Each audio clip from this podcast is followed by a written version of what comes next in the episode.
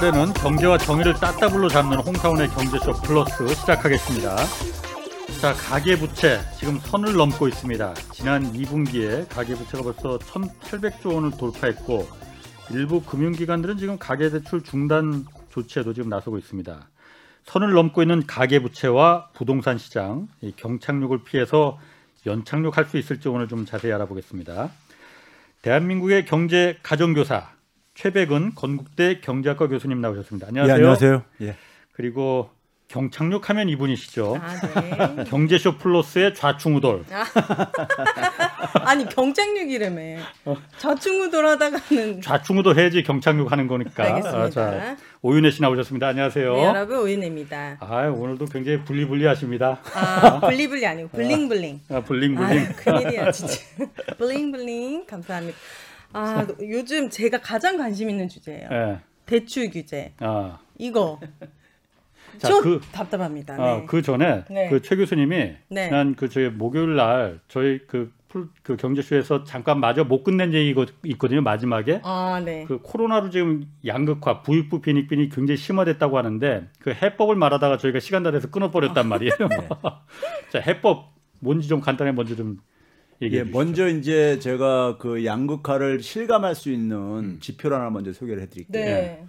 에, 우리가 이제 가장 이제 저소층이 이, 그 의존하는 게 이제 임금 소득 중에서 이제 최저임금이잖아요. 예.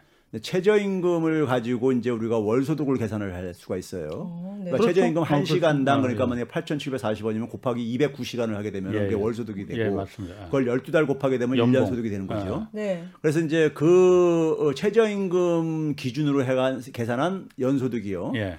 연소득이 안 되시는 분들, 예. 그게 1년 동안 이제 그 기준을 했을 때 그게 안 되시는 분들이 우리나라 그러니까 경제 활동을 하시는 분들, 소득을 네. 벌기 위해서 경제 활동하는 사람들이 2019년에 이제 그러니까는 그 통계 이제 통계 저기 통계청이 국세청이에요.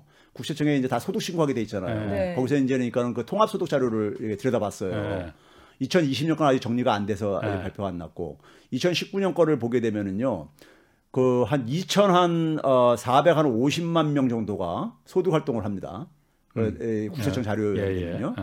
그 중에 한 어느 정도가 어, 이, 이 연소득으로 최저임금 기준 연소득을 못 벌고 있느냐. 그러니까 최저임금도 못 받는 예. 어, 예. 최저임금 못 받는다는 표현하고 약간 다를 수가 있어요. 예, 예. 예, 하여튼 최저임금 아래로 최저임금은 다 지키게 돼 있는 거잖아요. 법적으로 사실은요. 예, 그렇죠? 예. 네. 근데 이제 최저임금으로 환산한 기준으로 한 연소득이 안 되는 수입이 안 되는 예, 사람이 어느 정도 될 것 같아요? 최저임금의 연소득으로 환산하면 얼마인데요? 우선 연봉 얼마예요? 그게 한 천, 어, 천, 700. 칠백만 원, 예, 예. 어.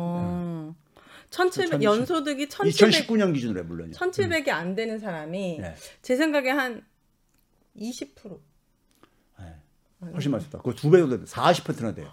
음. 40%요? 2019년에 40%였었습니다. 전체 소득 노동 소득자 가운데 그러니까 아니 통, 국세청이 통합 소득입니다. 아, 아. 근로소득과 모든 소득 다 아, 합친 모든 거예요. 소- 아, 다 합친 건데 개인당입니다, 물론 예, 개인요. 예. 그러니까 예. 개인적으로 한 2,500만 명 정도가 소득 활동을 하는데 네. 그 중에서 최저임금으로 환산한 연소득이 안 되는 사람이 예. 한40% 돼요. 10명 중에 4명이 그렇다 이거죠. 예. 이렇게 그러면 맞네. 최저임금을 아- 그만큼 안 주고 있는 거냐 이런 생각이 들 수 있잖아요. 예. 그건 그건 아닙니다. 아니고. 근데 일단 뭐냐면 이게 이제 2019년인데 2016년 박근혜 정부 말기 때가 예. 얼마냐면 35%였어요. 더 어, 늘어났구나. 더 늘었죠. 최저임금은 더 인상을 많이 했는데 예. 이런 게 이것도 좀 이해가 안 가시죠. 일하는 시간이 줄어들었나 보다. 그렇죠. 그거예요. 어. 그러니까 뭐냐면은 사람들이 그러니까 자기가 그러니까 예를 들어서 물론 어 이 그 노동 시간을 예. 파트타임으로 하고 싶은 사람들도 있겠지만은 그 중에는 하고 싶어도 못하는 사람들이 굉장히 많아지고 있다는 음, 말씀입니다. 그렇죠, 그렇죠. 예. 이게 이게 뭐냐면 예. 시간 관련해서 추가 취업을 희망하는 사람들이 예. 음. 자기는 그러니까 풀타임으로 일하고 싶은데 그런 네. 일자리가 없는 거죠. 예. 음. 이게 영향을 미친 거예요. 예. 그렇네요. 그만큼 일자리의 질이 그러니까는 예. 질이 나쁘다. 그렇게 나쁘다는 얘기인 예. 거죠. 이 특히 하- 저 저소층한테는요. 음. 우리나라 양극화에 그러니까는 이 내용 중에 하나가 이 부분인 거예요. 예. 이거 개, 해법을. 이거 개선 안 하는 이상에는 네. 안 하는 이상에는 이거 그러니까 저기 아무리 최저임금 올려봤자 어, 한계가 있는 거잖아요. 그렇네요. 그러니까 그거 개선하려면 어떻게 해야 되느냐. 자, 그랬을 때 거예요. 물론 이 중에 이 영향을 미치는 요인 중에 한 가지는요. 예. 어, 목요일 날 제가 얘기하다가 끊어졌었는데 에, 소위 말해서 이제 노인층들 우리가 65세 이상을 노인층으로 분류를 하잖아요. 음. 예. 고령층 인구가 굉장히 빠르게 증가하고 있죠. 예. 어, 네. 빠르게 증가하고 있어요. 그러니까 우리가 이 2019년만 하더라도 어, 이 그 65세 이상 65저 취업자 중 65세 이상 비중이 한 9.4% 정도 돼요. 예. 근데 2016년에는 한 7.8%뿐이 안 됐었거든요. 그러니까 예. 매년 이게 빠르게 증가를 하고 있어요. 예. 그러니까 이 65세 이상 분들은 취업을 하더라도 풀타임 일자리 갖기 힘들잖아요. 그렇죠. 그렇죠. 그러니까 이 인구가 증가하면서 생기는 하나의 현상이 음. 일 수가 있어요. 인구 구조의 변화요. 네. 그러니까 우리나라 특히 보게 되면 하위 20%에 대부분이 보게 되면은 이 1인 가구 중에서 고령층들이 되게 형성을 하고 있어요. 예. 그러니까 우리가 소득 양극화를 얘기할 때 되게 5분위 배열을 우리가 목요일날 소개했던 5분위 배열을 사, 사용한단 말이에요. 상위 예, 예. 20%와 하위 20% 소득 격차요. 예, 예. 하는데 하위 20%는 대개가 뭐냐면은 60세 이상들이 절대 비중을 차지하고 있다. 어. 예. 그러니까 인구 인구 구조가 여기에 그럴 영향을 수밖에 미치고 없을 있는 것. 같아요. 아. 자, 그랬을 때 제가 이제 이거를 해결하는 방법은요. 최저임금 네. 인상을 그러니까 우리가 그동안에 노동계나 이런 데서 최저임금 인상 가지고 저임금 근로 문제를 돌파하려고 했던 거 아니에요. 네. 근데 최저임금 인상만 가지고 이게 2019년 자료기 때문에 최저임금을 많이 올렸던 해인데도 아, 불구하고. 이렇게 하는 음. 거예요. 그럼 최저임금 인상만이 해법이 아니고 예. 네. 최저임금 인상을 했을 때 어떤 문제가 있냐면요. 우리나라 그러니까는 이, 에, 고용, 이 사업장들에서 10인 미만, 그러니까 1인에서 9인 정도 고용하는 소규모 사업장들이, 소규모 사업장들이 굉장히 많습니다. 전체 예. 사업, 전체 이 사업장 중에서 한 40%가 넘어요. 어, 네. 그러니까 이 사업장들 같은 경우는, 어, 이 소규모 사업장들 같은 경우는 아무래도 저부가 가치 사업장일 가능성이 높은 데들이죠. 영색. 영세. 네. 그리고 예. 장시간 노동을 하고요. 예. 음. 이런 부분들이 최저임금을 급격하게 인상하면 타격을 받을 수밖에 없어요. 예, 맞습니다. 그렇죠? 예, 예. 이런 사업장들 우리가 물레동만 하더라도 KBS 갖고 물레동에 물레동에 뿌리 산업들이 많이 있거든요. 예. 금융주죠. 이런 데 지금도 일주일에 평균 한 64시간씩 일을 음. 해야 돼요. 어, 네. 격주를 이렇게 가면서 토요일 날도 일을 하고요. 예. 그렇게 일을 안 하면 안 된다는 얘기예요. 예. 예. 그러니까 젊은 사람들은 싫어하죠. 예. 이제 어쨌든 간에 이제 그런 이제 그 사업장들이 아주 많아요. 우리나라에. 예. 많은데 여기 여기에 최저임금 급격하게 인상하면 이쪽 사업장들은 막저 힘들다고 이제 막 있는 치죠. 여력이 없죠. 예. 그리고 또 근로시간 단축도 힘들다 그러고요. 예. 그만큼 인건비 부담이 증가하니까요. 그렇지. 예. 그러니까 최저임금 인상만이 해법은 아니란 얘기예요. 예. 여러 가지. 현실적으로도 그렇고요. 그래서 그렇죠? 해법이 뭐죠? 자, 그랬을 때, 어. 그랬을 때 이번에 이제 대선 주자들 내세우는 공약 중에 우리가 눈여겨봐야 될 부분이 기본소득 같은 경우에요. 예. 이재명 지사가 아, 일반 국민한테 한 200만 원, 연 한 200만 원을 기본 소득을 이렇게 해주겠다. 예. 이렇게 했단 말이에요. 200만 원을 제가 이제 플러스 시켰을 때 국민들이 200만 원 다 수입이 추가 생기는 거잖아요. 예. 네. 200만 원이 추가가 생겼을 때 예. 해보니까요. 40%가 35%로 줄어들더라고요. 예. 그럼 한 달에 한 17만 원 정도? 그렇죠. 한- 그 정도를- 200만 원, 200만 원이면 그러니까 12달로 나누게 되면은 어, 기본으로 뭐. 이제 그게 그게 이제 그러니까는 그만큼을 만약에 국민들이 그냥 그 더 배분을 받는 거잖아요. 지급을 예. 받는 거잖아요. 예. 받으면 그만큼 어쨌든 절대 소득이 좀 올라갈 게 아니에요. 예. 우리나라 실제로 보게 되면은 그 이 최저임금에 대한 인상을 굉장히 우리가 그 강한 압박을 받는 이유가 뭐냐면요. 에, 자본주의 사회 속에서는 결국 뭐냐면 사람이 일을 해가지고 그래야 되는데 네. 사람들의 수- 소득이라는 것은 원래가 그 임금 소득 같은 시장 임금 시장 소득도 있지만은 그 정부로부터 지원받는 사회 임금도 있는 거예요. 네. 근데 이게 우리나라는 특히 취약해요. 음. OECD 국가들에 비해서. 예. 네. 그러니까 사회 보장 이런 것이 에, 사회 지출이 취약한 거죠 우리나라에. 예. 그러니까 그런 부분 이 취약하다 보니까 우리는 에, 시장 임금, 지금 뭐냐면 노동 활동을 통해서 받는 소득에 목을 맬 수밖에 없죠. 생계를 거기에 그러니까 다 의존할 수밖에 없다 예, 보니까. 예, 예. 그 기본 소득은 소득에 상관없이 다 주겠다는 거예요? 그렇죠. 기본 소득은 그러니까 뭐 개인별로 어. 모든 모든 그러니까는? 소득이 소득이나 자산 크기에 관계없이 누구한테는 다 주겠다는 것인 거죠. 예? 주겠다는 게 이제 기본소득의 어떤 기본적인 개념인데 네. 연 200만 원을 그러니까 1인당 주게 되면은 4인 가족으로 하게 되면요. 그럼 우리 4살짜리도 나오는 어 그렇죠. 괜찮네. 어, 저 너무 괜찮네. 그러니까 그걸로 해, 그런 방 그거 그게 일종의 뭐냐면은 어. 어쨌든 간에 기본소득형 복지인데 예. 그걸 주게 되면은 이 양극화가 예. 상당히 해소가 된다 이거예요. 어, 그런 부분에서 이제 해법을 네. 그 어차피 뭐, 그러니까 어. 시장 임금을 기업한테 압박을 주는 거를 올리는데 한계가 있으면은 예. 정부가 그러니까 우리가 사회적으로 공적 이전 소득을 늘릴 수밖에 없는 거잖아요. 예. 이 문제 해결하려면요. 예. 네. 저소득층한테는요. 예. 음. 예. 알겠습니다. 그, 그 부분은 이제 거기서 이제 마무리하기로 그러니까 목요일에 하고. 마무리 했어야죠. 오늘 포인트 빨리 합시다. 자, 그 부채. 2분기 네. 그 가계 부채가 지금 1,800조 원 넘었다고 해요. 네. 가계 부채가 1,800조 원을 넘은 것도 넘은 거지만은 네. 증가 속도가 워낙 지금 심각하다고 하는데 가계 부채가 1,800조는 이게 사실 가늠이 좀 잘 안 된단 안 말이에요. 돼요, 난. 전 이게 뭐 많은 어. 거예요? 그러니까 얼마나 심각한 거예요 이게? 네. 자, 우리가 그래서 그 1,800조 하면은 잘 감이 안 올 텐데요. 예. 일단 뭐냐면 가계 부채 1,800조의 정체부터 먼저 가야 되는데요. 정체. 이게 이제 국제사회에서 OECD라든가 근데 한국은행이 그러니까는 그 어, 가계부채 데이터를 보고하는 데가 국제결제은행이라고 있습니다. 음. 예 있죠. 어. 국제결제은행이 세계 중앙은행의 중앙은행인 거예요. 예 예. 중앙은행들의 연합체니까요. 음. 예? 네. 은행들 간의 금융 거래를 금융 거래의 어떤 규칙도 만들고 한 데가 이 국제결제은행이란 말이에요. 예. 국제결제은행에 한국은행이 보고한 그러니까는 가계부채는요. 음. 어, 지난해 말 기준으로 2,007조 정도 됩니다. 예. 2,000조가 넘었어요. 음. 아까 1980조하고 차이가 있잖아요. 네. 1980조는 그러니까 최근 그러니까 우리가 1800 이제 조. 1800조는 네. 최근 그러니까 우리가 뭐 1분기 뭐 2분기 기준으로 한. 거고요. 예, 올해 예. 그러니까 올해는 그렇게 더 증가한 건데 예. 이 차이가 뭐냐면요. 네. 한국은행의 가계 부채는 가계들이 대출 받는 거 있잖아요. 네. 뭐 주택담보대출이든 신용대출 이런 거 하고 음. 거기다 뭐냐면 우리가 가계가 뭘 쓰냐면 카드 쓰잖아요. 카드요. 예. 네. 예. 카드 쓰게 되면 이것도 빚입니다. 나중에 갚아야 되는 거니까요. 예. 그렇죠. 그렇죠? 이거 두 개를 합한 거예요. 아. 이두 개만 합한 건데 네. 이, 이 OECD나 이런 데서의 이 가계 부채는 가계 부채는 뭐냐면 이제 뭐 개인 사업자들 같은 경우들도 가계부채 다- 이거 저 바- 저기 대출 받을 수 있잖아요. 그렇죠. 그런 것들이라든가 그다음 에 비영리 그러니까 우리가 공공기관들이 받은 것까지 포함해 가지고 예. 하면 한 2천조가 넘어요. 네. 근데 이게 이제 그러니까 GDP 우리나라 이제 흔히 경제 규모를 갈 때 GDP를 얘기하잖아요. 그렇지. GDP가 우리나라가 지난해 말 기준으로 1933조고 예. 지금 어 1, 2분기까지 나왔는데 2분기가 한 1953조니까는 어. 거의 GDP 규모인 거예요.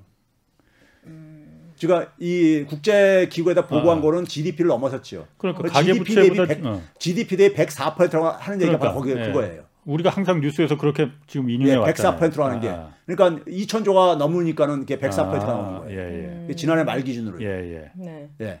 그래서 이제 그 우리나라 GDP라는 규모도 잘 감이 안 올지 모르겠는데 예. GDP 정도만큼 그러니까 가계 부채가 된다. 어. 이렇게 생각하면 되는데 이게 우리나라가 전 세계에서 그러니까 주요 국가 중에서 가장 높은 나라 중에 하나라는 얘기죠. 부채가요? 예, 가계 부채 이 규모가. 아, 그래요? 부채는요. 이게 소득 대비로 봐야 돼요. 음. 왜 그러냐면은 예를 들면 오윤혜 씨가 네. 내가 연수입이 만약에 1억 원일 때 네. 빚이 만약에 내가 5천만 원이 있는 거하고 음. 내가 연소득이 만약에 5천만 원일 때 부채가 5천만 있는 건 틀리잖아요. 완전 틀리죠. 그러니까 소득이 많으면은 부채가 좀 커져도 괜찮은 거예요. 음. 그래서 소득 대비로 봐야 돼요. 아. 소득 대비로. 소득 대비 그럼 우리나라는 부채가 그러니까 부자 국가들은 부채가 더 많아도 괜찮은 거죠. 음. 부자가 그러니까 부채를 감당할 능력이 네. 더 크듯이. 음. 그러니까 그래서 소득 대비 봐야 되는 것이고 한 나라의 소득을 보는 것은 여러 가지 기준이 있지만 가장 대표적인 게 GDP 같은 거다 보니까는 네. GDP 대비로 해가지고 많이들 이제 비교를 하고 그러죠. 음. 자, 실질적인 거로 한번 가볼게요. 네. 요즘 은행에서 그러니까 농협이 그러니까 지금 그 제일 먼저. 주택담보대출 그거 이제 안 해준다고 이제 했어요 예. 뉴스에. 예. 우리은행도 그랬고 시중은행들도 일부도 지금 네. 거기 안, 주택담보대출 같은 경우에 지금 대출을 안 해주고 있잖아요. 예. 이거는 좀 어떻게 보십니까? 이게 전세자금 대출도 그렇고. 어 거기 지금 그 멘붕분들 많이 계세요 지금. 제 친구도 지금 음. 전세 계약해서 6천만 원 계약금 넣어놨거든요. 어. 멘붕 오고 있어요. 그 계약금 날릴 수도 있어서. 이거는 그러면 일단 이게 정부에서 금융당국에서 재정당국에서 이 금융당국에서 이걸 은- 시중은행들한테 요청을 한 겁니까? 아니면 시중은행들이 그냥 알아서 그냥 우리 안 할래 이렇게 대출 안 해줄래 이렇게 한 거예요? 아니 그 시중은행들이요. 예. 이거 이거 알아서 안 합니다. 그 가만 놔두면요 지금처럼 대출 주는 것들 해요. 예. 그러니까 이 그 은행들의 이 은행 사업의 예. 속성을 이해를 하셔야 되는데 예. 네. 은행은 인가업입니다. 인가업이 뭐죠? 인가를 받아야지만 이 사업을 인가를 받아야지만 할 수 있는 예. 업종이에요. 네, 네. 아무나 못 해요. 네. 오윤혜 씨가 그렇게 돈 많다고 해서 은행 아, 못 차려요. 안 해요. 네. 예. 아니 은행 하면 돈 많이 벌어요. 땅 찍고 헤엄치기이기 어. 때문에. 네. 근데 이제 에, 은행업은 정부가 인가를 해줘야 되는 것이고요. 네. 그다음에 뭐냐면 에, 은행의 은행은 은행 법에 따라서 예. 은행업을 하게 돼 있어요. 네. 예. 은행 법이라는 게 있습니다. 네. 그걸 안 지키게 되면 영업 중지도 시킬 수 있어요. 음. 그걸 누가 갖고 있냐 그 권한을 금융위원회라는 데 갖고 있습니다. 음. 금융위원회요. 금융위원회라고 못 오. 들어보셨어요? 예. 금통위 아, 금통위가 다른가요? 틀립니다. 어, 똑똑하시네. 똑같은 말이죠. 금융통화위원회도 있고 아니 똑같은 건아 아니야. 다른 겁니까? 금통위는 이제 한국은행에서 음. 한국은행에서 이제 그러니까는 어, 통화 정책을 결정하는 아, 그, 그거고. 기, 그 기구고 이거는 7인으로 구성된 네. 금융위원회라는 것은 말 그대로 이제 금융 정책을 만들고 이 금융 산업들의 어떤 발전을 도모하는 이런 네. 이제 기구예요. 금융위원회가. 나라 거예요? 그 밑에 이제 금융감독원이 집행기구로 있는 거고. 어. 금융감독원 많이 들어보셨죠? 네. 금융감독원. 금감원. 금융 금융은 뭐냐면은 이게 이제 감독을 받아요. 일반 산업들은 자동차 산업에는 그러니까 뭐 자동차 감독 이런 거 없잖아요. 없죠. 그건 왜 그러냐면 금융을 한번 사고 치게 되면 은행이 사고 치게 되면은 네. 은행이라는 건 뭡니까? 돈을 그러니까는 이렇게 배분해 주는 네. 역할을 하는 거잖아요. 네. 그러니까 우리 몸에 비유한다면 핏줄에 그러니까 피가 이게 순환 안 하면은 사람이 죽잖아요. 죽죠. 그러니까 이게 피가 이렇게 순환하게 해 주는 것처럼 이렇게 비유할 수 있는 거예요. 은행의 기능은요. 음. 그런데 이 은행이 그러니까는 사고를 치게 되게 되면 이게 피가 이게 멈출 게 아니겠습니까? 네, 다 도산하겠죠, 막. 그렇죠. 많은 기업들이 네. 은행을 이용하는 사람은 한두 사람이 아니잖아요. 네. 그러니까 영향이 워낙 커요. 음. 그러니까 은, 은행은 뭐냐면 사고 치지 않도록 평상시에 잘 그러니까 관리가 잘 돼야 되는 거예요. 네. 그래서 그, 그 사고 치지 않도록 규제도 해야, 되고 너무 지나치게 수익 그 규제를 안 하면 돈벌이에만 급급해가지고 네. 뭐 탐욕적으로 이렇게 하다 보면 서 이제 이게 부실화가 될 수도 있고 그러잖아요. 네. 손실도 볼 수 있고요. 네. 그러면 이제 그래 가지고 은행이 이제 그러니까 부도가 나게 되면은 사회적으로 피해가 굉장히 크다 이거죠. 네. 그런 거 막기 못, 위해서 이제 사전적으로 못하도록 규제도 것도 하고 네, 네. 감독도 하기 위해서 감독 기구를 만든 것이고 네, 네, 네. 은행이 건전하게 그런 면에 발전하도록 금융위원회라는 게 있는 건데요. 네. 금융위원회가 생사 여탈권을 가지고 있는 거예요. 쉽게 얘기하면요. 음. 은행들의 우리나라 금융, 네. 은행뿐만 아니라 금융기관들에 대해서 아. 증권에서 어. 마찬가지고요. 네. 어, 이게, 이게 저승사자나 마찬가지잖아요. 어. 금융위원회에서 어떤 신호를 보냈으니까 그런 거예요. 은행들한테 아, 대출 그렇죠. 더 해주지 말라 아, 하고 고승범 지금 새로 취임한 고승범 위원장이 예? 음, 가장 지금 지금 부청하고 있죠 지금. 지금 뭐라고 얘기했습니까? 뭐라고 했죠? 필요시 가용한 모든 수단을 동원하겠다. 가기 위해서 가계 대출 가계 부채를 잡기 위해서. 음. 그래서 그러면서 뭐냐면 엄살 부리 저기 저 엄살 부린다 뭐 이렇게 저기까지 얘기했어요. 어. 예? 이런 얘기까지 했어. 그러면 이런 이런 거를 은행한테 그런데 은행한테 지시를 안 했어도 이런 정도의 표현을 하게 되면 은행들이 알아서 가죠. 당연히요. 아니 그러면 당장 아까 대책이 윤혜 있어요? 씨가 말해줬던 네. 것처럼 예. 당장 그- 전세 자금 어. 대출, 주택담보대출 그러니까 받아야 이게 되는 사람. 이게 지금 뭐냐면요. 네. 이게 지금 어떤 상황인 거냐면은 제가 이제 그런 얘기합니다. 첫 단추 잘못 낀 첫 단추 함정이라는 표현을 제가 자주 그러는데 예. 첫 단추 잘못 꼈을 때 예. 우리는 더 계속해서 단추를 두 번째 세 번째 그냥 계속 끼는 게 아니라 멈추고 예. 첫 단추 잘못 낀 단추를 정상화 시켜야 되는 거죠. 예. 그게 접근법이잖아요.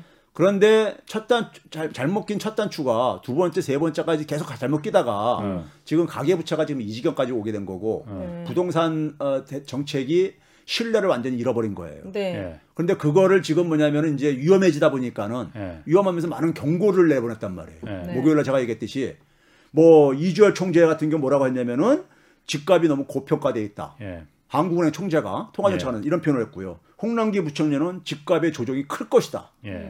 예. 음. 그러니까 뭐냐면 집값이 떨어질 거다 이거죠. 네. 이런 네. 얘기를 공공연하게 이거 이건 정책 당국자가 쉽게 쓸 수 있는 용어 아니에요. 예. 근데 왜 계속 주택을 아 그러니까 자 여기서 보세요. 네. 그다음에 이제 은성수 금융위 전 네. 금융위원장 같은 경우 지금 버블이다. 예. 이런 상태 얘기했다고요. 네. 그러니까 다 공통적으로 뭐냐면 지금 집값이 지금 너무 지금 과열돼 있고 뜨겁고 버블이고 그러니까 이게 그러니까 지금 폭락이 저기 가격이 굉장히 하락할 수가 있다. 음. 예. 이런 얘기를 하- 시장에다 한 거예요. 네. 했는데 시장에서 뭐라고 하냐면 콧방귀도 안 껴요. 귀등으로도 안 듣는 거. 콧방귀도 안 끼잖아요. 네. 그 얘기는 결국 뭐예요? 시장 정책이 신뢰를 잃은 거예요. 예. 예. 신뢰를 잃은 거잖아요. 네. 그럼 신뢰를 이렇게 일- 이렇게 에, 잃도록 이 우리나라 이 부동산 정책이라든가 가계부채 대책을 가는 주무 부서들이 이렇게 만든 거예요. 음. 예. 만들어 놓고 나서 이제 이게 위험하니까는 네. 그러니까 이걸 어떤 식으로 무식한 방식으로 대출을 지금 지금 조이는 거예요. 억제하는 거예요. 예? 그러니까 그 피해가 그니까요. 자기들이 잘못한 것을 지금 뭐냐면 선량한 국민 선의의 그러니까 피해자를 정, 전가시키는 거예요. 저는 이게 진짜 이해가 안 이게, 되는 이게 게 그러니까 잘못 낀첫 단추를 저기 정상화 안 시키고 자기들이 잘못한 것을 시인을 안 하면서 그 속에서 그러니까 밀어붙이는 거예요 지금요. 예. 예? 자기들 책임을 그러니까 가기 위해서 어. 그러니까 대책도 없이 지금 이렇게 가고 있는 건가요? 어떤 대책이라는 대책이 게 있나요? 이게 터지 이게, 이게 자기들 임기에 터지게 되면 자기들 책임이 책임을 추궁될 수 있잖아요. 네. 적어도 그러니까 법적인 책임은 아니라 하더라도 네. 적어도 그러니까 여론적으로 어른적으로 네. 예? 이 상태를 만든 것에 대한 누군가 이건 인간이 한 짓이잖아요. 사람이 한 것이지 달나라에서 이렇게 만든 거 아니잖아요. 네. 그럼 여기에 대해서 그러니까 누군가가 그러니까 책임 소재가 따를 게 아닙니까? 이게 만약에 가계부채가 폭탄이 터진다거나 부동산 시장이 경착륙 하게 되면은 그 후유증은 굉장히 클 수밖에 없어요. 네. 옆에 나라는 일본이 우리가 30년 전에 경험을 했듯이 그러니까요. 음. 잃어버린 장기 시- 30년이 지금 진행되고 지금까지도 진행되고 있듯이요. 네. 그러면 그런 엄청 미국의 금융위기도 바로 가계부채가 터졌던 것이고요. 부동산이 터졌던 것이고요. 네. 예? 그러면 그런 게 만약에 우리나라에도 온다고 한다면은 네. 거기에 대해서 우리가 국민들이 어떻게 했습니까? 이 책임 이런 건 따질 적이 아니, 아니겠습니까? 저 질문이 있습니다, 선생님. 가해 선생님. 이런 분이 가해 선생님은 진짜 부담스러울 것 같긴 한데. 선생님 봐봐요. 지금 가계부채가 너무 많아서 문제가 생긴 거잖아요. 네. 그럼 이렇게 가계부채가 많은 상황에서는 이 부채가 가장 소득 대비 네. 많은, 많이 받고 있는 사람들이 누군지를 선별해서 그 사람들의 가계부채를 쪼여서 줄이, 줄이는 방법을 해야지. 아직 대출이 없는 사람들이 이제 좀 대출을 받으려고 하는데 그 사람들을 막아버리거나 이 방법은 저는 탁상공론이라고 생각하거든요. 그러니까 가계부채가 지금 필요 이상으로 많은 사람들에게 규제를 해줘야지 왜 부채를 이제 받으려고 하는 사람들의 문을 닫는지 왜 정책은 이렇게 가야 되는 거죠? 그게 아주 그냥 전곡을 찌르는 거예요, 사실은요. 오윤혜 씨가. 찌르면 뭐합니까? 통하지가 그러니까, 않는데. 그러니까 제가, 제가 지금 뭐냐면은 지금 상황을 수습하려면요. 네. 지금 그러니까는 제가 목요일 날 백약이 무효라는 표현을 썼어요. 백약이 무효. 예, 지금 뭐냐면 예를 들면 정부가 부동산 정책에서는 완전 신뢰를 잃었어요. 네. 아, 신뢰 잃었잖아요, 솔직히요. 인정합니다. 예, 사람들이 그러니까 콧방귀 끼잖아요. 네. 뭐라고 해더라도 이렇게 돼버렸으니까. 이건 신뢰 잃었으니까 이렇게 나타나는 거예요. 네. 대통령이 올해 두 번이나 사과했어요. 공개적으로. 어, 네. 신년사에서 한 번 했었고 네. 4주년 취임사에서 기자들과의 저거에서 또 한 번 했어요. 부동산 정책에 대해서는 할 말이 없다 이런 얘기까지 음. 예, 이런 표현까지 썼어요. 네. 그러면 그거를 그거를 그러니까 우리가 예를 들어서 왜 이런 사태가 이렇게 오게 됐느냐? 네. 대통령은 초기에 뭐라고 했냐면 집권 초기에 집권하면서 뭐라고 했냐면 네. 불로 부동산 불로서도 허용 안 하겠다. 음. 부동산 투기해 가지고 돈 벌 생각 하지 말아라 이렇게 경고를 하고 네. 그러면서 뭐냐면 집을 구입할 수 없는 사람한테는 초장기 공공 임대를 공급해 주겠다. 어. 해 가지고 집값 안정시키고 하겠다 그랬었어요. 계속 네. 그 그거 그 얘기를 2019년도까지 계속 얘기해 왔었어요. 네. 그리고 대국민 대국민 대화에서도 네. 방송에 출연해서도 그 얘기를 하면서 했었고 네. 그래서 임기 초반 수준으로 그러니까 다시 그러니까 이걸 하겠다 했는데 결과론적으로 볼 때는 국민들이 볼 때는 네. 국민들이 볼 때는 그게 거짓말이 돼버린 거잖아요. 그쵸. 그러다 보니까 그러니까 자연 정책이 신뢰를 잃죠. 네. 이런데 그럼 이게 왜 이렇게 됐냐면요. 자 우리나라 지금 보게 되면요 상위 2%가 네. 부동산 자산이 하위 30%보다도 10배 이상이 더 많습니다. 주택 주택의 가격만 하더라도 보게 되면요. 한 30억 이상이 돼요. 예. 상위 2%는요. 네. 소유하고 있는 부동산 자산이 30억 이상 되어져요. 네. 그런데 이들이 이들이 그러니까는 가계 부채도요. 제일 많아요. 300 300한 20% 정도 돼요. 어. 아, 상위 2% 부동산 예, 부자들이 음. 반면에 하위 30%는 예. 뭐 10몇 퍼센트 정도 안 되고요. 가계 부채. 어. 좀 뭐냐면 돈을 많이 빌려서 쓴 사람은 이 부동산 자산이 많은 사람들이 예. 많이 돈을 빌려 쓴 거예요. 음. 그런 예. 사람들을 막아야죠. 자, 그러면 자, 이렇게 네. 봐보세요. 그래서 그런 얘기예요. 네. 자, 그러면 그분들이 그렇게 많은 빚을 썼다는 얘기는 은행을 통해서 대출을 많이 받아 쓴게 아니겠습니까? 네. 그분들은 대개 어떤 사람들이에요? 고소득자, 고액 자산가들이죠. 그래요. 예? 네. 자산가들이잖아요. 상위 그러겠죠. 2%니까요. 네. 그럼 이 사람들이 은행에서 대출 받을 때는 어떻게 받겠습니까? 저금리로 받죠. 그렇죠. 그래요? 저금리로 돼요? 아, 이 똑같은 조건이 아니잖아요. 신- 누구나 대출 신용이 받을 확실하니까. 때. 아, 네. 아니 모든 사람이 은행에서 대출 받을 때 똑같은 조건을 받는 거 아니잖아요. 어, 네. 예? 신용에 따라 차이가 있고 그다음에 담보가 얼마나 있냐에 따라 또 차이도 있을 아, 수가 담보가 있고. 좋으니까. 예? 그렇죠? 네. 그러면은 이분들이 그러니까는 기본적으로 부동산을 이 많이 저기 투자를 하려면은 네. 대출 능력이 있어야 되는 거예요. 네. 자기 돈만 가지고는 한계가 있잖아요. 네. 그렇죠? 그러니까 대출에 있어서 그러니까 기본적으로 어떤 사람은 1, 2%로 어, 자금을 조달할 수가 있고 어떤 사람은 10%로 자금을 조달할 수 있으면은 음. 네. 그래 놓고 사업을 한다고 해 보세요. 사업을 하게 되면 그 두 사람 그 두 사람이 사업을 한다고 하면 누가 이기겠어요? 게임이 안 되지. 게임이 안 되잖아요. 네. 그러니까 기본적으로 이렇게 불공정한 상황, 음. 상황 속에서 상황 속에서 그 소위 말해서 부동산의 자산을 많이 가지고 있는 사람들이 일단 게임을 하기에 더 유리한 환경을 만들어줬고 그쵸. 만들어주고 있고 네. 그리고 이 사람들에 대해서 아까 얘기했듯이 대출 규제를 안 한 거예요. 음. 자 처음에 네. 처음에 그러니까는 그 문재인 정부가 그런 방향성을 제시한 다음에 처음에 에, 김현미 국토부 장관이 네. 국토부 그 장관이 뭐냐면 부동산 대책을 발표하면서 8월 2일 날 2017년 8월 2일 날 대책을 발표하면서 다주택자들한테 초점을 맞췄어요. 다주택자들이 그러니까는 투기 수요의 주범이라고 이렇게 에, 음. 이렇게 지정을 해가지고요. 네. 예, 주택을 많이 투자 투기적으로 소유하시는 분들이 음. 다주택자들한테 그래서 다주택들이 집을 내놓게 음. 다주택을 많이 갖지 않도록 억제하도록 네. 그게 바로 뭐냐면은 뭐죠? 세금이죠.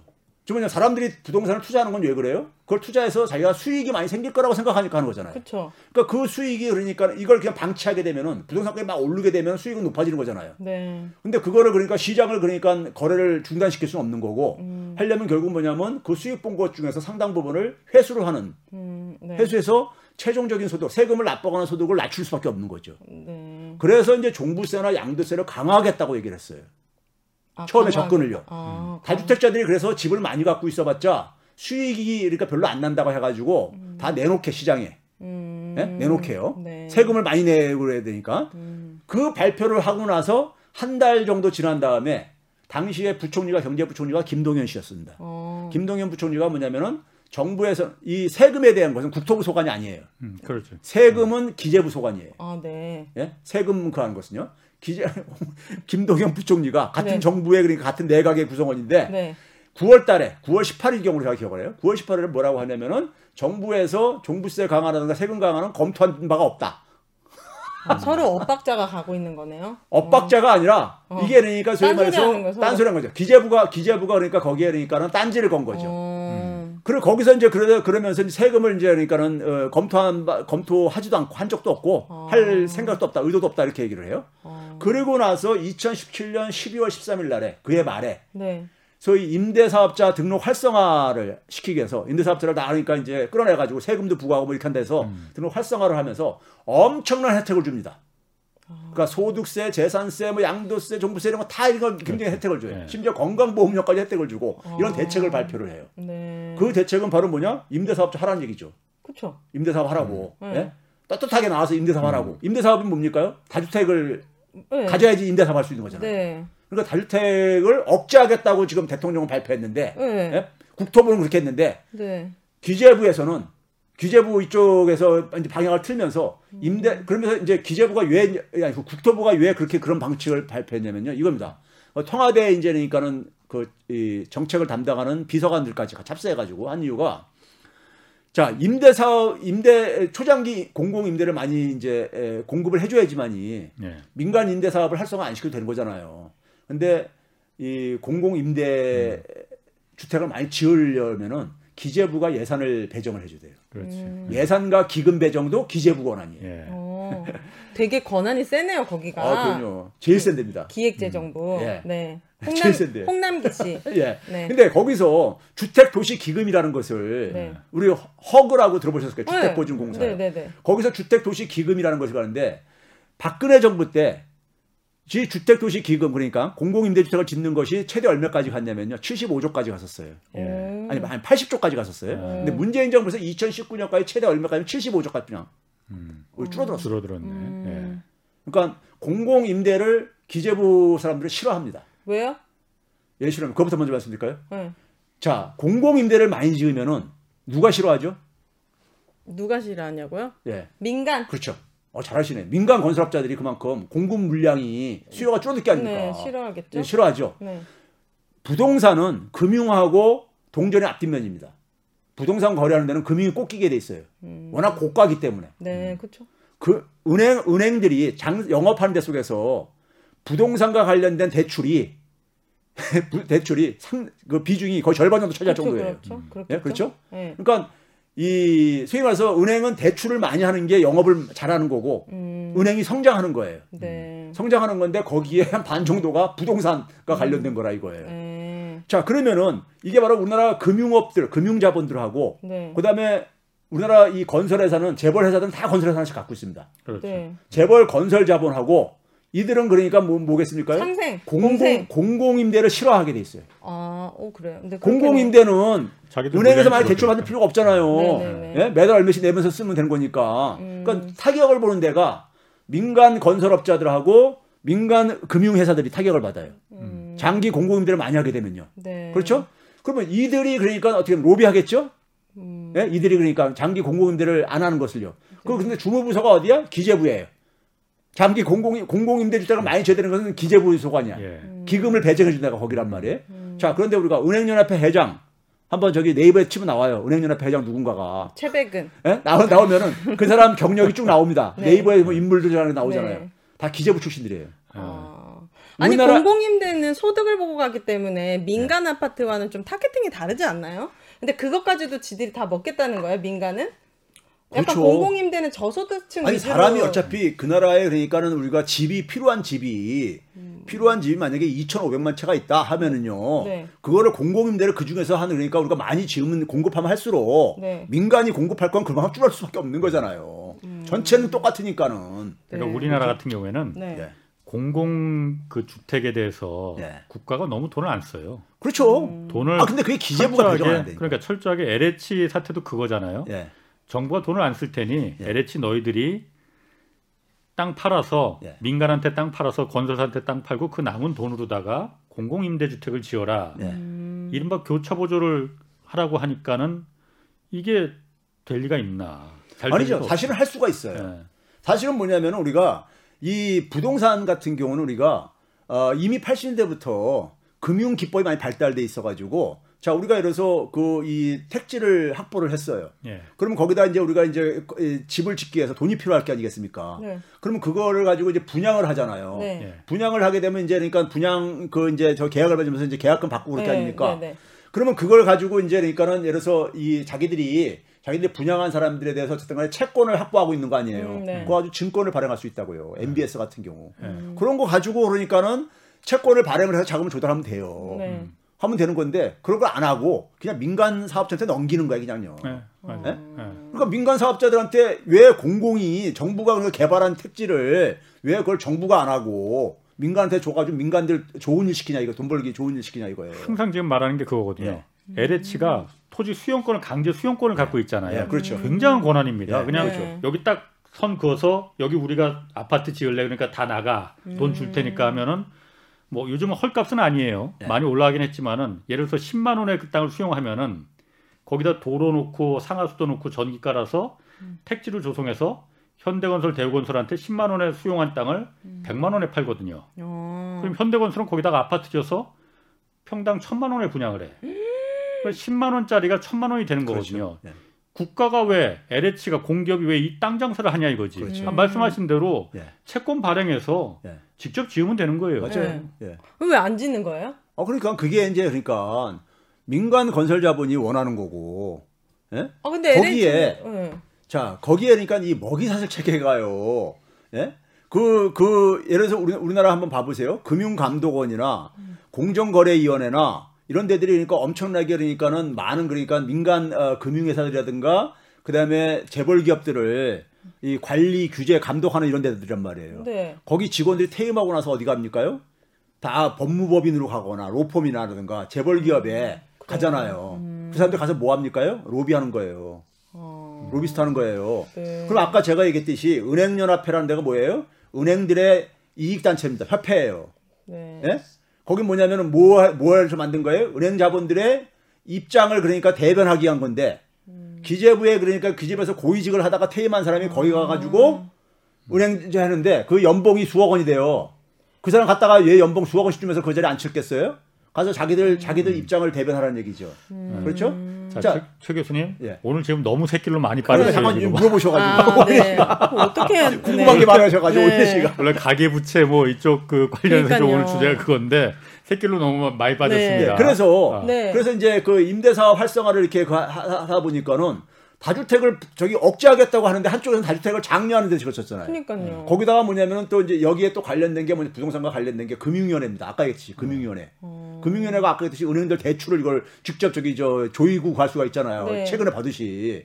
금융위원회가 뭐냐면 우리나라는 부동산 대책 보게 되면 막 투기가 일어나면은 그 지역 가서 투기 지역으로 규정을 하고 투기 지역을 지정하잖아요. 어. 네. 그래서 투기 지역 지정되면 거기서 대출도 못 받고 그러잖아요. 네, 그 네. 지역에서는요. 네. 근데 임대 사업자한테는 예외를 어, 시켜줘. 그러니까 그래요? 임대 사업 하라는 거지. 그렇구나. 예? 그렇게 해가지고 임대사업에서 하는 사람이 제조업하는 것보다 훨씬 돈 많이 벌고 임대사업 하는 사람 많은 혜택을 주고 그러니 그러니까 많은 사람들이 지방의 제조업체들까지 임대사업에 뛰어들고 그래요. 그러니까 전부 다들 막 다주택 소유하고 막 이렇게 가니까 집값이 오를 게 아니겠습니까? 네. 그래서 이 지경까지 오게 된 거예요. 그걸 누가 했느냐?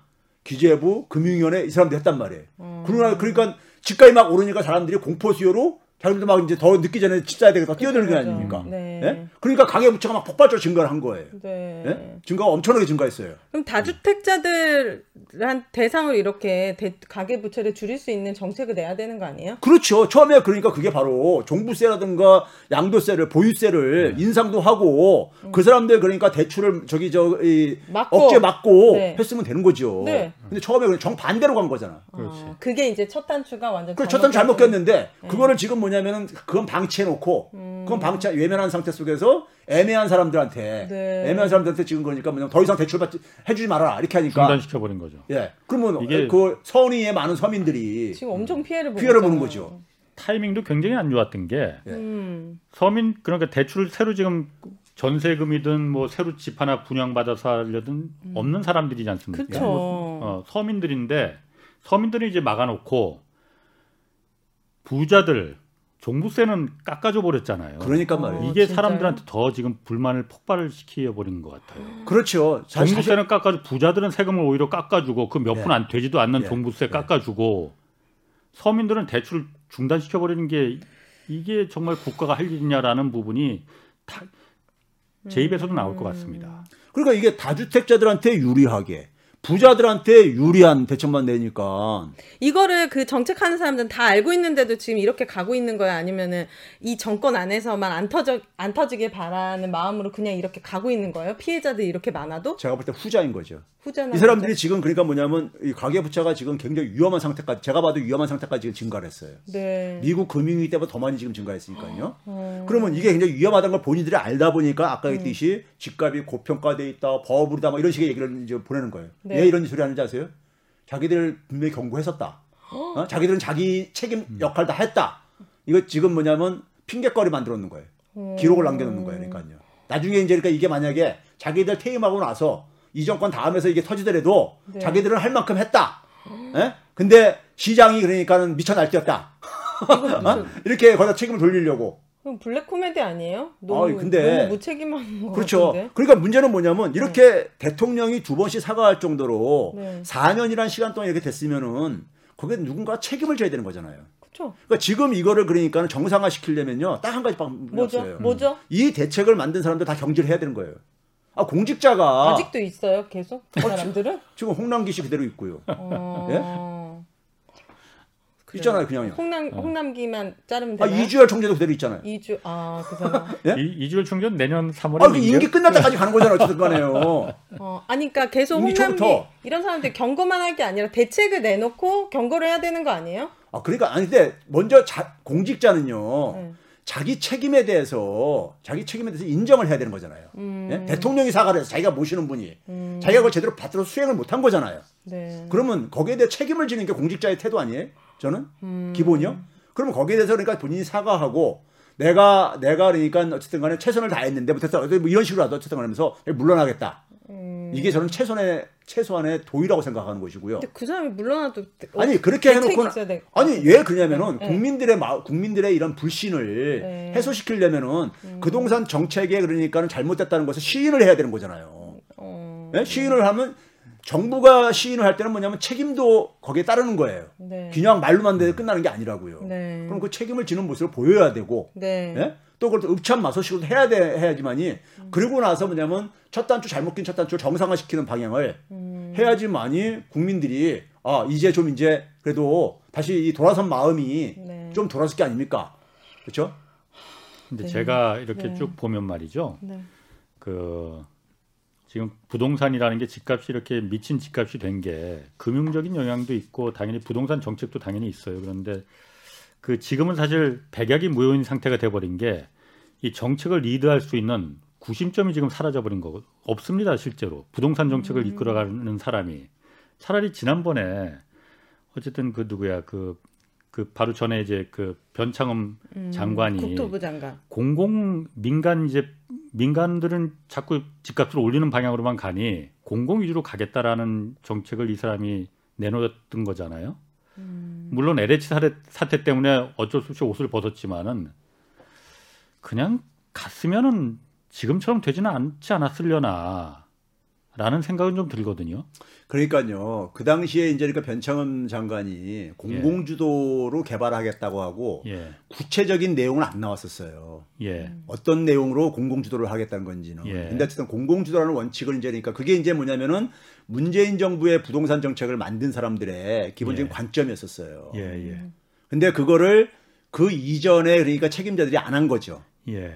안한 거예요. 시, 시행을 수행을 예. 예, 대통령의 뜻을 받아서 그렇게 했어야 되는데 안 한 거예요. 예. 네. 안 하고 이제 변창흠 장관이 그 방향을 이제 그러니까 제시를 했는데 예. 구체적인 것을 이제 그러니까는 이, 이 저기 이 저희 만들어내기 전에 예. 에리치 사태가 터져버렸죠. 뭐 몇 달 하지도 못했으니까 그러니까요. 뭐 구체적으로 뭐 내놓을 그러니까요. 그런, 없겠죠. 그런 점에서 그러니까 그 구체적인 그림은 안 나왔지만은 예. 그 방향성은 예. 당시에 그래서 저도 그래서 그 방향성 평가를 했었었어요. 예. 네. 했었는데 그때까지만 하더라도 그리고 이제 그때 에, 그 전에만 하더라도요. 예. 그 전에만 하더라도 지난해 그러니까 7.1 대책, 종부세 강화, 예. 그리고 뭐냐면은 이제 그 임대차 3법 8월 달에부터 이제 나오면서 에 그것도 그러니까 뒤늦게 이 첫 단추 잘못 낀 것을 잘못 낀 첫 단추를 그러니까는 나중에 이제 이게 막 문제가 폭발하면서 수습하려다 보니까는 음. 예. 이두 가지 대책은 같이 나오면 안 되는 대책이에요, 사실은요. 어. 임대차법하고 이둘다다 필요한 법이지만은 같이 나오면 안 되는 법이에요. 왜 그러냐면요. 저 정부가 갑자기 종부세를 강화한대, 보유세를 강화한대. 예. 그러면 어떻게 했습니까? 집 가진 사람들이 팔아. 당, 당, 당, 당장 팔지 않으니까 잠- 잠깐 이제 이제 이 움츠러들 게 아닙니까 시장이요. 네. 그렇죠? 움츠러들어요. 그래서 뭐냐면 아 이거 상황을 좀 이제 보려고 하죠. 음. 이게 이게 이게 진짠가 그런가 이런 이제 눈치도 보고요. 그렇죠? 그런 상황 속에서 이제 그러니까 시장하고 당, 단기적으로는 힘겨루기가 들어갑니다. 대개 보게 되면요. 네. 이게 견디면 되느냐 아니면 버티면은 그러니까 이게 다시 바뀔 거냐 과거에도 바뀐 경우가 많이 있었기 때문에 네. 예? 이런 이런 조정기가 들어가요. 그다음에 뭐냐면 그런 그런 상황 속에서 그런 상황 속에서 집 매물이 안 나옵니다. 당장 안 나와요. 음, 네. 안 나오는 거죠. 근데 거기다가 뭐냐 임대차 3법을 가면서 네. 재계약이 가능하게 이렇게 하는 거잖아요. 쉽게 얘기하면요. 2년 갱신 예, 말씀하시는 굉장히 그런 거예요. 아, 그렇죠? 네.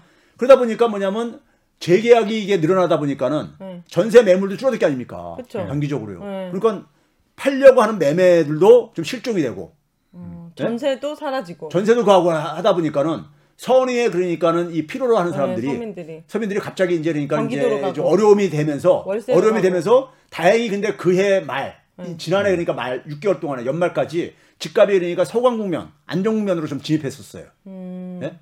집값이 뛰는 것이 이제 멈추고 이제 그러니까 일부 지역에서는 하락까지 하는 이런 게 보였었어요. 네. 거기다가 이제 뭐냐면은 올해 이제 변창흠 장관이 2월 달에 소위 224 대책을 딱 내놨죠. 공급 대책을요. 네. 근데 거기까지 잘 갔었었어요. 음. 거기까지 공급까지 이제 그러니까 보강을 했다 해가지고요. 그때 네. 실제로 집값도 좀 안정이 그래서 됐었어요. 그 기간 갔다가 괜찮게 갔다니까요. 음. 갔는데 LH 사태가 딱 터지면서 이게 이제, 부- 이제 망가지 망가졌는데 망가지면서 망가지면서 이제 뭐냐면은 거기 그 거기서 이제 이 변창흠 장관이 계속 이제 공격을 받은 거에 대해서 일부에서는 그러니까는 소위 말해서 음모설을 얘기하는 사람들도 있어요. 그러니까 이제 뭐냐면 이 공공 개발을 자초시키기 위한 아, 예? 이런 이런 뭐 이거 당연히 시중에 음모설이니까 그거하고 음. 그럴 수 있습니다. 예. 아, 그런데 이제 문제는 뭐냐 LH 사태 터- 터지면서 예. 네. 터지면서 보궐선거에서 참패로 끝났단 말이에요. 예. 선거에서 참패로 끝났단 말이에요. 네. 참패로 끝나 에, 끝나는 상태 사람들이 그러니까 조금 이제니까는 마음을 조금 이제니까는 아 이제 믿어볼까 하면서 하려는데 LH 사태는 폭탄이 터진 거예요. 그렇죠. 예. 더 신뢰가 그때 제일 그렇죠. 바닥이었어요. 그러니까 그때 이제 그러니까 아주 곤두박질 친. 거죠. 저도 치면서 그게 이제 보궐선거 참패로 이어졌고 네. 보궐선거 참패를 이제 분석을 분석을 뭐냐면 이 그러니까 이 과거로 돌아가고 싶어하는 사람들은 뭐냐면 부동산 정책이 잘못된 부동산 정책으로 이게 된 거다. 이런 식으로 막 맞아요. 융단 폭격이 들어왔죠. 네. 조중동 언론뿐만 아니라 심지어 민주당 내부에서조차도 막 이런 게막 예, 놀리고 했죠. 네. 그거 그 분위기를 틈타 가지고 홍남기 부총리가 종부세 완화 자기 입으로 7월 달에 발표한 거를 자기 입으로 다시 그러니까 빠꾸시키겠다는 것을 어떤 필요로 의해서 종부세를 완화하겠다는 주는 거예요? 그러니까 그게 이제 그게 되면 민주당에서도 효과가 있는 민주당에서? 그걸 추진한 이유가 네. 그거는 정확히 소위 말하면 말해서- 홍, 홍남기 부총리가 먼저 말을 꺼낸 게 아니고 예. 민주당 내에서 먼저 아니, 민주당 어, 부동산 네. 특위에서 홍남기 부총리도 저는 자기 책임 그 책임자잖아요. 예, 예. 세금에 대해서는요. 예. 그러니까 그거 검토하겠다 이렇게 받, 받아쳐요. 4월 달에요. 예. 그러니까 사실 시행도 안 해본 거를 예. 아직 시행도 안 해본 거를 그렇죠. 자기가 자기 입으로 7월 달에 발표한 걸 가지고 예? 종합 대책을 발표를 한 걸 가지고 자기 입으로 다 주워 담는 거 아니에요. 그러니까 예. 예. 일- 시행도 안 한 정책을 뭘 기대하고 그 그럼 그 얘기가 네. 김동연 저기 그 홍남기. 부총리가 얘기한 게 네. 2018년도 9월달에 김동연 부총리가 얘기했던 똑같은 거예요. 그러니까 예. 종부세 이거 저기 인상할 거 검토 안 하고 있다. 보이세 정부에서는 음. 이런 입장이었단 말이에요. 기재부는요. 예. 그걸 다시 그러니까 원래 원래 그러니까 강화시키고 싶지 않았는데 여론 때문에 밀려서 이렇게 갔, 갔다가 이제 핑계거리 생겼으니까는 음. 소위 말해서 민주당에서 그걸 그러니까 완화시키려고 했던 게 뭐예요? 아 서울에 그러니까 좀 이제 이 소위 유권자들한테 유권자들한테 표 표를 얻으려고? 얻겠다고. 아, 그래서 그 그 그 사람들 상위 상위 그러니까 2%한테 표 얻어봤자 얼마나 얻는다고 저기 저 가냐고 막 이런 얘기가 나왔던 게 그랬던 거 아니에요. 그런 상황 속에서 이제 그러니까 완전히 종부세까지 이제 보유세까지 후퇴하다 보니까는 일반 사람들이 볼 때는 이거 이제 시장에서는 야 이거 버티면 다 거되는구나. 음. 예? 예. 그 거기 거기 서 완전히 이제 이제 오르겠지. 무효인 불신 상태로 이제 네. 들어간 거죠. 그러니까 그러다 보니까는 지- 부동산 시장이 막 불안정해지니까는 네. 고평가됐다, 버블이다 이런 소리를 내, 내뱉고 앉아 있는 거예요. 그러면서 이제 이제 대출을 막아버리는 그렇죠. 사태까지 온 거예요. 예, 그러면서 거기 속에서 가장 피해는 항상 누구냐? 서민이잖아. 서민들이죠. 예.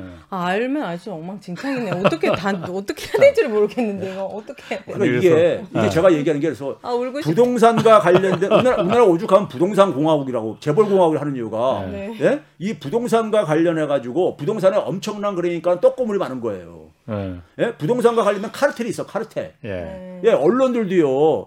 부동산 분양 광고 가지고 엄청나게 저기 저 이 수입도 챙기잖아요. 그럼 그 가장 큰 광고 예? 우리나라는 그 뭐냐면 유행이잖아요. 상위 2%를 위해서 언론이 역할을 해줘. 예. 그들의 입맛에 맞는 저기 논리들을 저기 해주는 게 우리나라 언론들이에요. 예? 그러니까 이런, 이런 여기에 관련된 그러니까 소위 말해서 우리나라 엘리트들이 굉장히 타락한 거죠. 그 다주택자들을 위한 아그 그 사람들의 가계 부채를 쪼이는 정책 같은 거를 낼 생각은 없으신 거예요? 아, 그게 보유세 강화죠. 그러니까 그거. 보유세 강화하고 양도세도 강화하고 해야 되고 네. 그러면서 뭐냐면은 초창기에 그렇기 때문에 방향은 대통령이 제대로 제시했다니까요. 음. 무조- 우리가 주거 안 주거 정의라는 말을 써요. 주거 정의는 뭡니까요? 자, 집 없는 사람들을 기준으로 해야 되는 거예요. 음. 우리가 이런 헌법에 자기가 행복하게 살 저기 저 거주할 공간을 우리가 확보할 권리를 갖고 있으니까요. 누구나가 국민이라면 네. 그러면은 자 무주택자는 두 종류 두, 부- 두 부류입니다. 하나는 뭐냐면 자기가 어, 직장 활동을 해가지고 좀 소득은 좀 수, 저 모아서 돈은 좀 모아서 재산을요. 근데 이제 은행에 좀 돈을 좀 보태면은 집을 좀 살 수 있어. 근데 지금 주택값은 너무 비싸. 그러니까 집값이 좀 안정되고 또 떨어지면 좀 살살 의사가 있는 분들, 네. 예? 이런 분들이 있을 수 있잖아요. 네. 그다음에 이런 분들에 대해서 그러니까 주택을 공급을 해줘야 되겠죠. 네. 이 사람들한테 공급은 뭐냐면 일단 뭐냐면 다주택자가 집을 내놓는 것을 공급 물량을 거기서 먼저 확보된다 이게 원칙은요. 네. 그것까지 부족할 때 그러니까는 공공 저이 신규로 더 공급을 해가지고 이걸 메꿔줘야 되는 거죠. 네. 예?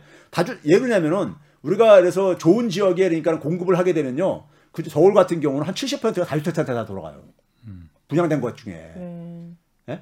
또 맡기게 대출이 안. 나오니까요. 현금 부자들이 다 그렇죠. 가져가더라고요. 네. 그렇게 그렇게 하니까는 그런 상황 속에서 뭐냐면 다주택자들이 다주택자들이 그러니까는 그런 이 저기 저 이게 왜 그렇게 하겠어요? 그거 아주 기대 수익이 높으니까 하는 거잖아요. 그렇죠. 그러니까 그 기대 수익을 못 보게 하려면은 그걸 회수를 해야죠.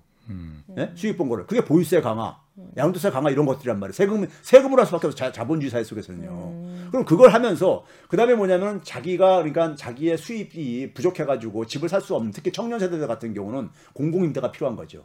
질 좋은 장, 장기 공공임대. 네. 집안 가져도 걱정 안 하고 살 수 있게끔 해줘야 되는 거죠. 네. 이 대책이 문재인 대통령이 처음에 얘기했던 거예요. 근데 그 밑에 음. 있는 참모들을 섞고 내각의 구성원들이 그걸 안 받드는 거지. 음. 왜안 받들었느냐? 그 사람들은 뭐냐면 이익관계가 그래. 그렇죠. 음. 아까 얘기했듯이 제가 금융도 관련돼 있고 재벌 자본도 관련돼 있고 언론도 관련돼 있고 예? 거기다 뭐냐면 저 같은 지식인들 중에는 거기 그런 것도 가서 자기가 막 이렇게 저기 이제 포장해서 논리를 만들어주면은 네. 그런 용역도 많이 바꾸고 그러거든요. 음.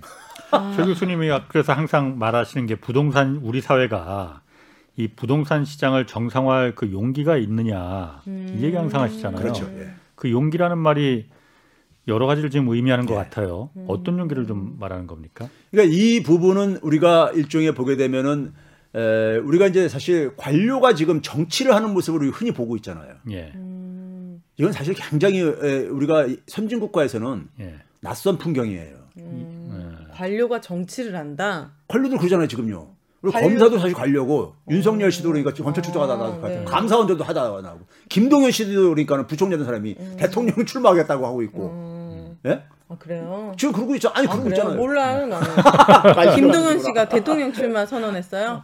세상에. 네. 예? 대통령 몇, 선거라고. 며칠 안 됐으니까 뭐 아, 모를 수 네네. 있어. 아유 근데 그 전에도 그러니까 계속 냄새 피웠잖아요. 예. 아. 제3지대로 뭐 가겠다고 하면서 계속 어쨌든 얘기했잖아요. 그래서 예. 예. 용기 뭔지. 예, 그러면 이제 그러니까 이게 왜 그러 이- 이게 왜 그러냐면요. 우리 사회에 그러니까 우리가 이 소위 그 엘리트들이 예. 엘리트들이 그러니까 일종의 부패 카르텔을 형성하고 있는데 예. 그 거기에 그러니까는 가장 저는 어, 중요한 부분이 뭐냐면 공직 부분들 예. 공공 부분은 뭐, 이 국민들을 위해서 일을 하는 곳이 해야 되잖아요. 예. 네. 근데 이 공공 부분이 그러니까는 사익 추구에 그러니까 도구로서 지금 그러니까 전락할 정 전락하게 예. 권한이 잘못 배분돼 있는 거예요. 관료들한테요. 예. 그러니까 이 공직자들의 권한을 그러니까 재배분시켜야 되는 거예요. 재배분시켜야 되는 겁니다. 그러니까 그래서 기재부가 지금 제가 볼 때는 불필요하게 많은 권한을 갖고 있어요. 예. 불필요하게. 음. 예?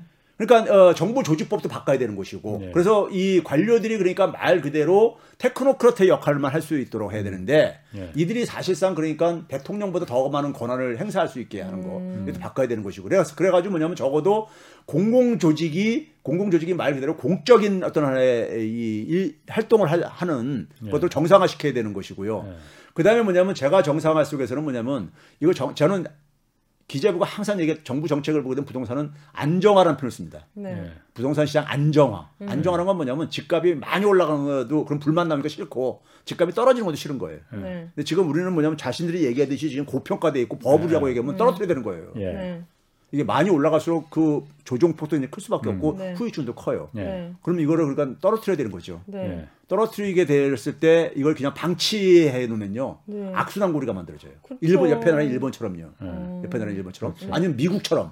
어. 제가 그 부분과 관련해서 우리는 미국과 일본이 먼저 경험한 것을 되풀이할 필요는 없다. 음. 되풀이할 필요가 없는데 그래서 그 속에서 제가 이제 한국판 양적 완화를 얘기하는 사람이죠. 음. 한국판 양적 완화를 얘기하는 게 뭐냐면은 예를 들어서 우리가 이 우리나라 주택 정책과 관련해서 주택 금융을 담당하다가 주택 금융공사잖아요. 예. 네. 주택 금융공사라는 데가 순수하게 한국은행과 정부가 출자한 곳입니다. 음. 100% 그러니까 공공 그 금융기관이에요. 어, 네. 예?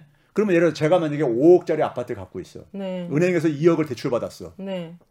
근데 집값이 떨어지면서 음. 집값 떨어지면 어떻게 어떤 일이 생기냐면요. 은행에서 대출금 갚으라 그래요. 아, 네. 그래요? 어, 조정을 하니까. 어. 내가 5억을 기준한테 2억 빌려주는데 담보가 더 떨어지니까. 4억으로 떨어지게 되면은 아, 2억만큼 그래요? 대출 못 해주겠다 이거지. 어. 그 비례해서 가는 거니까. 네. 그러면 그 집값을 조정할 때는 이게 무슨 뭐 몇백만 원씩 조정하는 게 아니라 몇천만 원씩 조정된단 말이에요. 네. 집값 어느 덩어리가 크니까요. 그럼 이걸 월급쟁이들이 어디서 마련해? 그리고 집을 또 집 팔아야- 팔아야죠. 네. 팔면 집값이 더 떨어지죠. 네. 매물이 더 쏟아져 나오니까요. 네. 그렇죠? 그래서 악순환 고리가 만들어져요. 그렇죠. 그러면 이 악순환 고리가 만들어지는 상황 속에서 이게 안 팔리게 되면은 강제로 이제 그러니까 차압을 하죠. 경매 이런데. 차압을 해가지고 은행은 차압을 해요. 네. 기다려주지 않죠. 팔릴 때까지. 네. 차압을 해가지고 자기들 저뺄 수만 있으면은 빼고 경매 처리 해버리죠. 음. 네. 네? 그럼 그게 더 이제 더, 더, 더 떨어지죠. 네. 그러면서 이 악순환 고리가 멈춰지지가 않아요. 어머나. 예? 그러면 그 속에서 뭐냐면은 미국에 그래가지고 금융위기 10년 동안 시- 금융위기 이후 10년 동안에 주택 차압당한 가구가요 751만 가구가 차압당했습니다. 음. 그러면 가구 수로 하게 되면 2천만 2천만 명 넘는 거예요. 가구 원까지 네. 포함하면요. 어. 그래서 영화에 보게 되면은 영화 같은 데 보게 되면은 플로리다 같은 저 남부에 네. 거기 쌀- 날씨가 좋은 지역이거든요. 네. 거기 숲속에 텐트 치고 사는 사람들 이런 거들 나왔던 게 집들 차압당해 가지고 어. 이렇게 가던 사람들. 재산의 대부분이 집에 있으니까요. 그렇죠. 그러면서 그 사람들이 집 차압당하고 나면요. 그다음에 어떻게 됩니까요? 그다음에 뭐냐면 소비할 여력이 없어지잖아요. 아. 자, 그, 결국은 결론만 좀 경제 빨리 좀- 침체되는데 아, 시간이 이제 거의 플로리다까지 갔어요, 우린 지금. 자, 그런데 우리는 뭐냐면은 네. 그렇게 해가지고 미국은 돈을 투입해 돈을 찍어내 가지고 네. 은행을 구제한 거예요. 은행들이 이문 닫 봐. 예. 어. 근데 근데 그 가게는 다 내팽개친 거죠. 예. 예? 그래서 미국 경제가 굉장히 체력이 부실해진 거예요. 네. 근데 우리는 뭐냐면은 이, 이, 이 주택금융공사가 제가 아까 얘기했잖아요. 제가 2억을 신한은행에 대출받았어. 네. 3억은 내 돈이야. 네. 근데 이제 대- 이걸 팔아야 되겠는데 네. 팔리지 않 이거를 그러니까 신한은행의 대출을 주택금융공사가 인수하라 이거예요. 도려하라. 음. 음. 2억 원을 주고. 음. 그다음에 뭐냐면 그럼 내 돈 3억 원을 이제 돌려줄 수 있잖아. 돌려받을 수 있잖아요. 네. 그럼 그 2억 원을 가지고 이제 그러니까 내가 이제 채무자와 채권자가 주택금융공사 나가야 되는데 네. 그거를 장기 공공임대로 바꿔주라 이거예요. 아, 장기로. 장기 공공임대로. 그럼 난 집에서 쫓겨나지도 않고 그렇지. 내 주거 요건을 확보하면서 음. 3억 원이라는 내 돈도 받으니까는 그 빚 갚는데 그러니까 저기 빚 갚는 것도 이 부담도 없어지고 그렇죠? 그럼 소비가 그러니까 그만큼 어, 이게 음. 타격도. 안 받을 수도 있고 아, 예? 알겠습니다. 그런. 방식이라 이거죠. 네. 그렇죠. 아, 네. 알겠습니다. 뭐 오늘 좀 부족하더라도 다음에 또 한번 다시 한번 좀 모시죠. 뭐. 자 오늘 여기까지 하겠습니다. 네, 네. 최부근 교수님 그리고 오윤혜 씨두 네. 분 고맙습니다. 자 주말에 경제와 정의를 따따블로 잡는 홍사원의 경제쇼 플러스 마치겠습니다. 고맙습니다. 감사합니다.